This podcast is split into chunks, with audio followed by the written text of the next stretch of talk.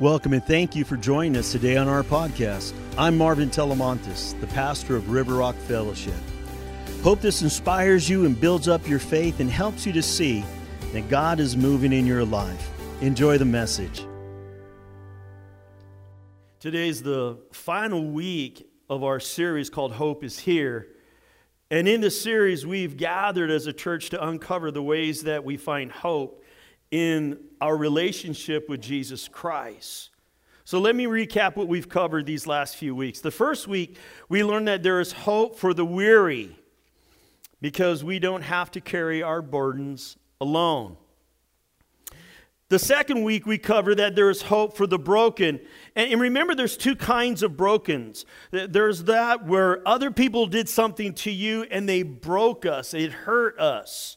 There's the other kind of brokenness where we're broken because of what we've done to others. And we know we hurt somebody, maybe someone we cared and loved, maybe family, maybe friend. But and that's the one we focus on because of what we've done to others and we're broken be, between us and the Lord. And we also learned that there was hope for forgiveness and that he would offer us his love. Last week, we recognized that there's hope for the underdog. Because with God, we can do all things. Well, this week, it's one of the hardest places we find ourselves is that there's hope for the doubter. I bet if it's not you, you know somebody or you have someone close to you that has struggled in faith and they have their doubts. Well, I got good news for you. Jesus is not intimidated that somebody has a doubt. As a matter of fact, when he first showed himself up, he went to the doubter in the room and said, Come here. Why don't you put your hand right there?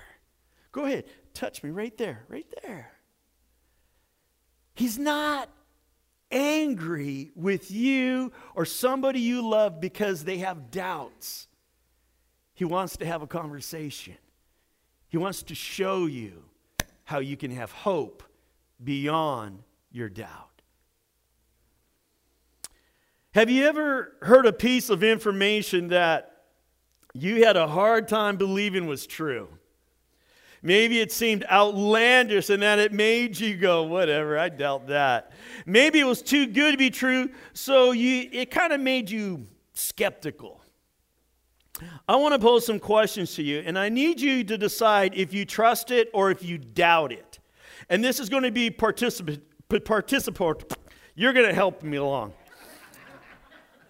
So when I ask the question, if you think it's true or not, you have to raise your hand, okay? So here we go. Do you know that every day and on average 11 banks are robbed in the US? If you trust it, raise your hand. So the rest of you all doubt that. All right. Well, it's true. Did you, well, I know the rest of you are going, no, it was way more than that.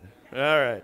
Did you know you are more likely to be stung by a bee in windy weather? Trust it or doubt it? Yeah, false. Did you know you have square they have square watermelons in Japan because they stack better. How many of you guys believe that? It actually is true. The rest of us were a bunch of squares. We didn't believe it. Did you know penguins can smell toothpaste from a mile away? Do you trust it or doubt it? How many? How many? Yeah, it's false.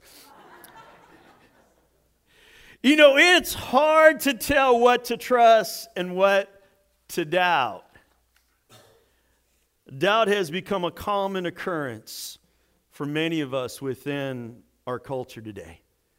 There are people who we know well that have failed us, and that causes us to doubt.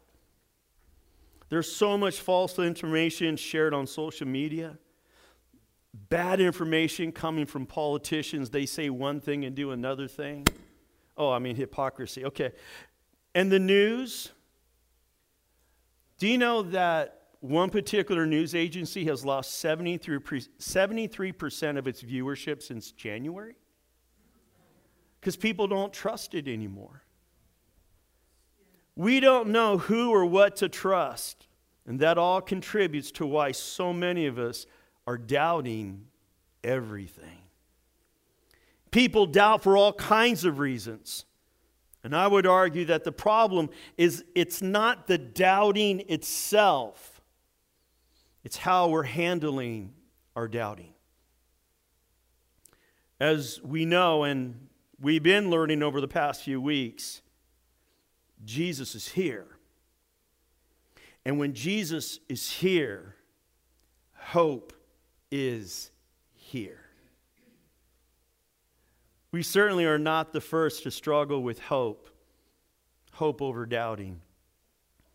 After Jesus' crucifixion, his friends were heartbroken because their hopes and dreams of a new and a better world under the rule of the kingdom of God had seemingly ended like that.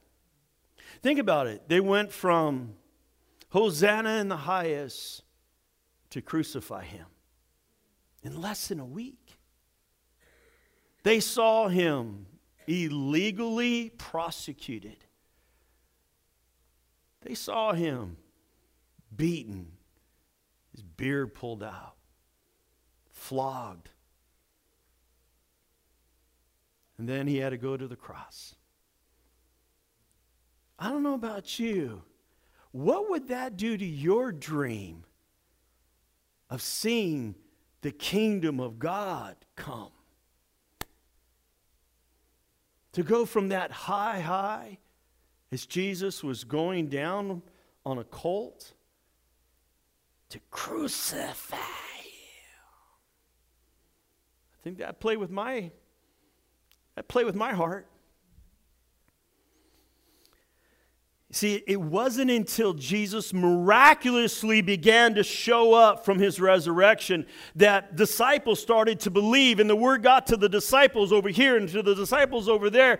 But, but when they all got this one word, you know, some guy named Thomas wasn't with all of them. And when he finally got with them, they go, Listen, he's alive. And Thomas goes, Unless I can touch his hand unless I could put my hand in his side, I won't believe anything. What's wrong with you guys? We call him, we nicknamed him, didn't we? It's not in the Bible, but what's his nickname? Doubting Thomas. Doubting Thomas. So let's go to, let's look at John chapter 20, verse 24 to 25, one of the 12 disciples, Thomas, nicknamed the twin, was not with the others when Jesus came. 25. They told him, We have seen the Lord. But he replied, I won't believe it. Unless I see the nail wounds in his hands, put my fingers into them, and place my hand into the wound in his side. You, you know, Thomas gets a really bad rap especially by the church. Kind of like he's some kind of scuffy skeptic or something, that he's cynical. He's way, he's not a grumpy old man. If we're truthful, we're a lot like Thomas. Thomas comes to this place of skepticism and doubt honestly. Think about it. He watched him die, buried, and now they want to tell me that he's alive. What part of Stupidville did you come from? Hello? I saw him raise up the boy. I saw him raise up Jairus' daughter, but I've never seen somebody raise themselves from the dead. The thought of, of getting his hopes up about the resurrection, it just, it just defied logic. Have you ever been there? some tragedy in your life, some tragedy in the world, some tragedy in the church, some tragedy for your children. And then somebody says, God can help. really? You want to go there? See what I'm saying? Our weariness, our brokenness can cause us to doubt. And part of the reason we doubt, it's because what we're really trying to do is to protect our own heart. We don't want to get our hopes up.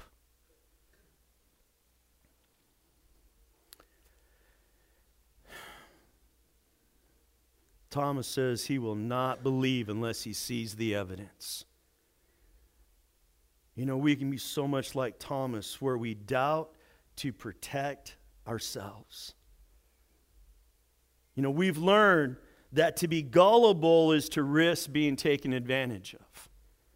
Thomas didn't want to believe that Jesus was alive because he didn't want to be let down again. We often don't want to believe and hope because we're too afraid. What if God doesn't come through on my prayer? What does that do now?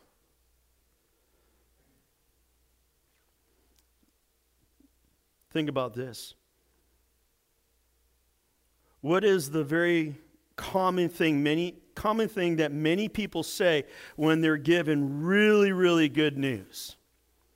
This is what they say. No way. Right? Or you've got to be why do we begin with a doubt when good news comes? because we're trying to protect ourselves. We don't want to be taken advantage of. We don't want to be the butt of a joke.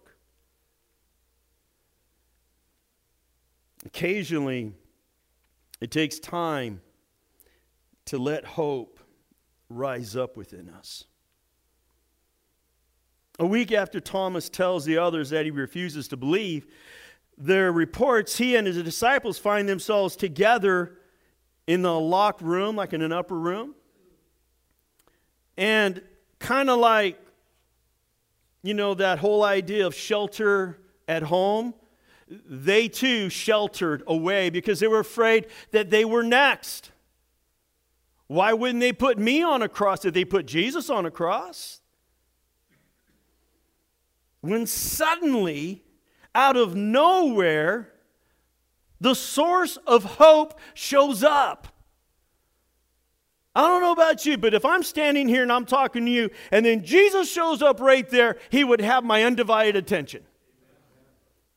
Like, really? Wouldn't know what to do. Probably urinate myself. So there he is. He's in front of all of them. And I love what he tells them. Hey, chill out. Peace. Let's read it. John 20, 26. Eight days later, the disciples were together again. And this time, Thomas was with them. The doors were, say it with me. That's real important. John wants us to know the doors are locked. Why? Because Jesus showed up and the doors were locked. He just showed up. He did the whole Star Trek thing. Beam me up, Scotty. And he just shows up. Why? Because he's God. He can do anything. If you can walk on water, what's walking through a wall or coming through and all of a sudden just be there? But suddenly, as before, Jesus was standing among them. And this first thing he says, Peace be with you. He said, then he said to Thomas, so he goes from, Peace be with you. Then he goes, Thomas, I don't know about you, but have you ever had the teacher yell out your name? And you don't know if you're in trouble or not? You know, there's one thing when mama says, you know, hey, Marv. It's another thing when she says, Marvin. All right? So all of a sudden he says, Peace be with you. And then he goes, Thomas, Thomas, put your fingers here and look at my hands. Put your hand in the wound in my side. Don't be faithless any longer. Believe. Without much explanation, Jesus in the flesh shows up in this locked room with his disciples. They must have been just shocked to the core. Can you imagine how your mind would just be racing of, oh, is this what he was talking about when he said that and when he said this? And maybe they're starting to decode what all of that weird stuff he would say now all of a sudden begins to make sense. Oh, they'll destroy this place and in three days it will rise up. Oh, oh, oh. And then he tells them, Peace be with you. You know, it's just another way of saying, Hey, don't be afraid. It's all right, guys. I'm not here to hurt you because you all betrayed me. Each and every single one of you. I'm not coming after you, Peter, because of the chicken deal. All right? But who does he go to first? He didn't go to Peter first. He didn't go to Luke. He goes to the doubter. That's really good news. Anybody in this room doubting this week? Just me? All right, I got a brother over here. I got two, I got three. Anybody else? We got doubts. And Jesus says, Hey, peace. Now, where's all the doubters? Let me talk to you guys first. He's not intimidated because you got a question. He wants to address it. Paul tells us that we are to study to show ourselves approved, that we're to have an answer for every person. Wow. There are many in the body of Christ today who are struggling with their faith. They've lost hope that Jesus is who they thought he was. For many churches, the usual response to those who doubt is to shun them or to shame them because they asked a question. I remember being a kid, and I, you know, we did this little Bible study with my aunt and my mom and all the cousins and the kids in the neighborhood. We would all gather up, and and I remember um, my aunt telling me, I don't know, a few years ago, she goes, "Ay, mijo." Can you tell I'm Hispanic, right? Ay, mijo, she would say. She goes, You, you were the one that made me read my Bible. Because when I had to teach the lesson, she would say, I knew Marvin was going to ask questions. And oh, I did. Jesus loves questions. There's nothing wrong with your faith because you got a question. Go for it. Ask Him. See what He'll show you. It might be one of those opportunities that you'll have to read your Bible.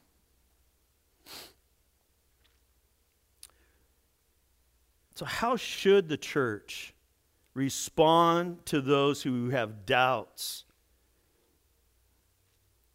I think we should be much like Jesus. Welcome. You got questions? You came to the right place. So do we. Anybody here have all the answers of the Bible? Anybody?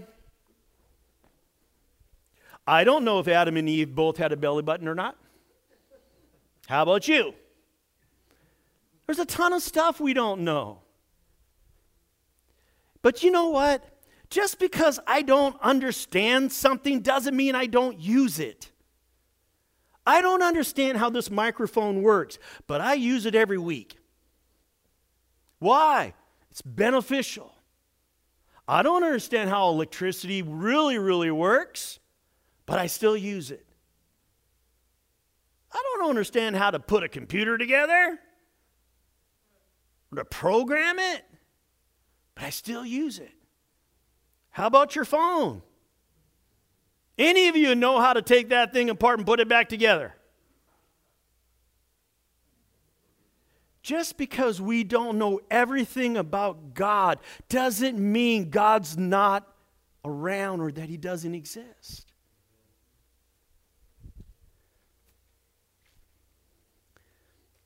The truth is, the church should really emphasize empathy and express compassion for those who have questions. When people let themselves experience and feel other people's pain, other people's hurt, and their struggles, you are better equipped to meet the needs and build the bridge back to faith and hope for that person.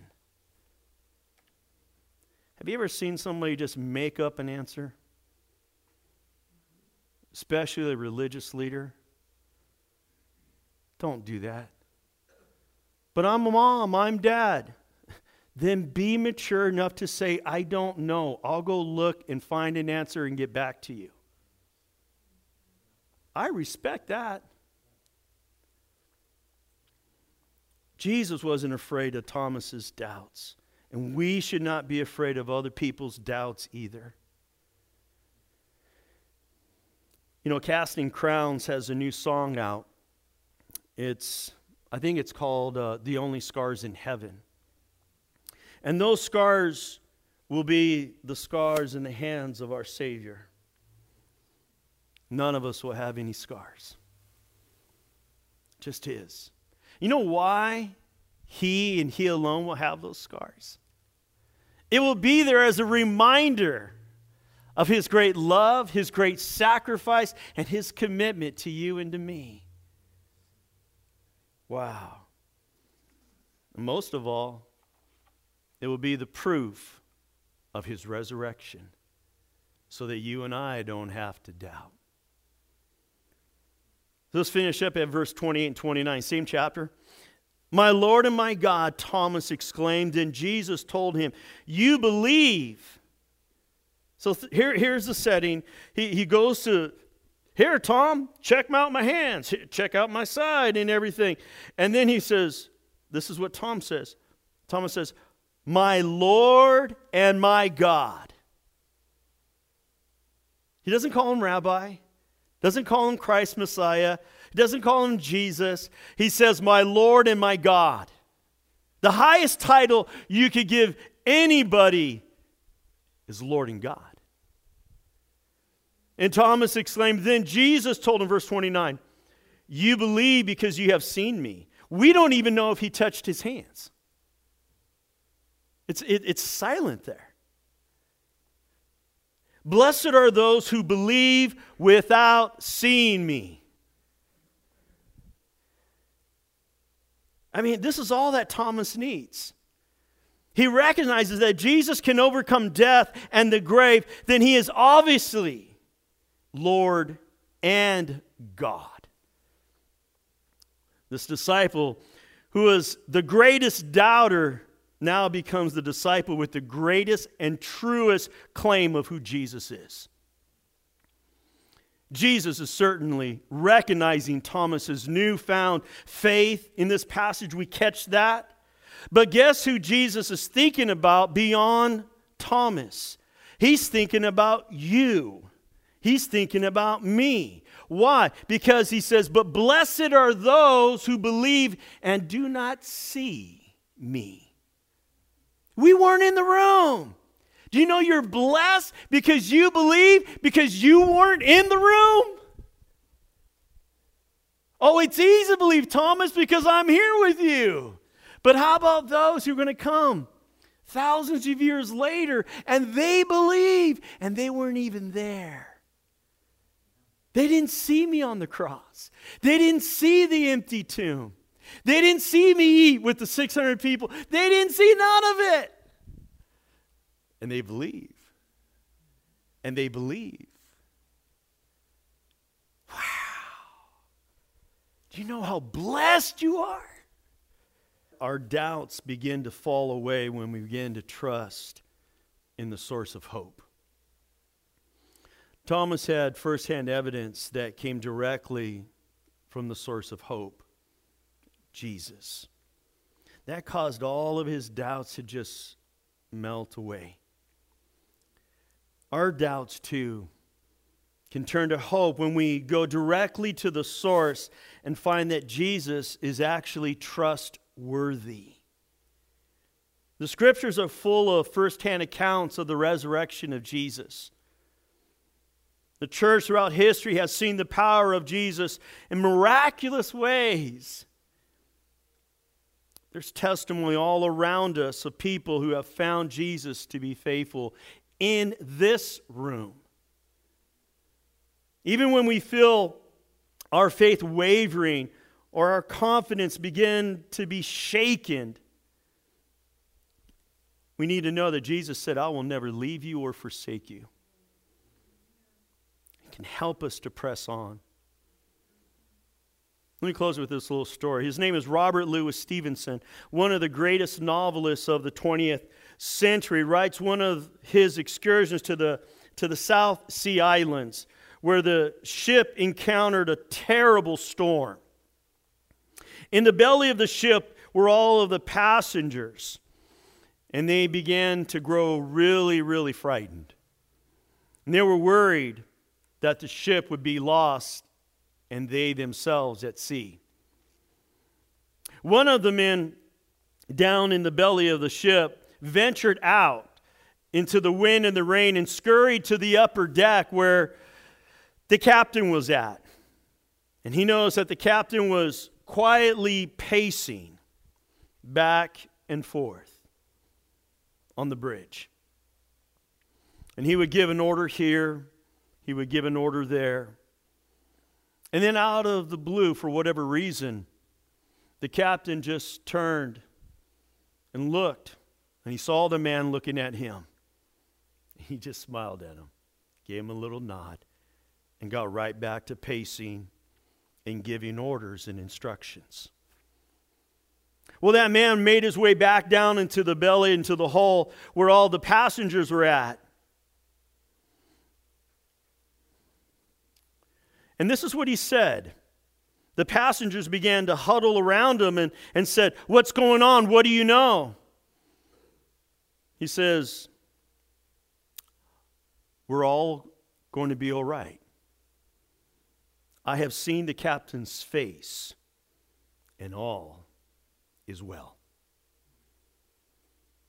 When we recognize that Jesus is here, with us in the middle of our doubts.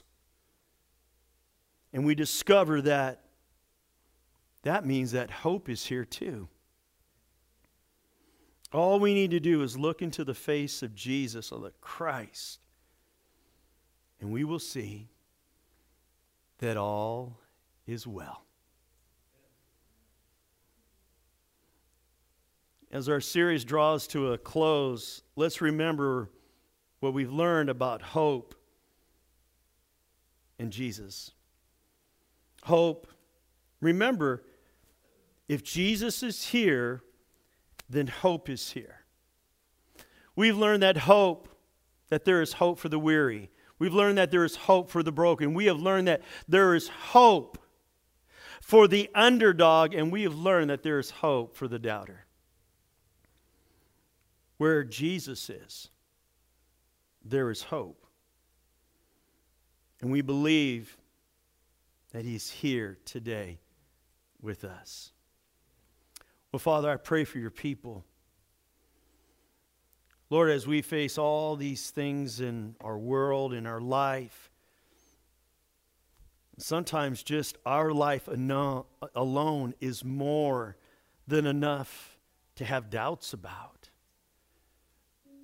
Lord, maybe there's an illness. Maybe there's financial issue. Maybe there's a relationship issue. Father, maybe there's uncertainty about the future. And Lord, we begin to doubt. What we really need to know is greater is He that's in us than He that's in this world. And that no weapon formed against us shall prosper. Because even if he takes my life, then I have eternity with my king. Oh, heaven. Oh, death, where is your sting? Oh, Father, bless your people. Help us rise up with hope that if Jesus is here, hope is here.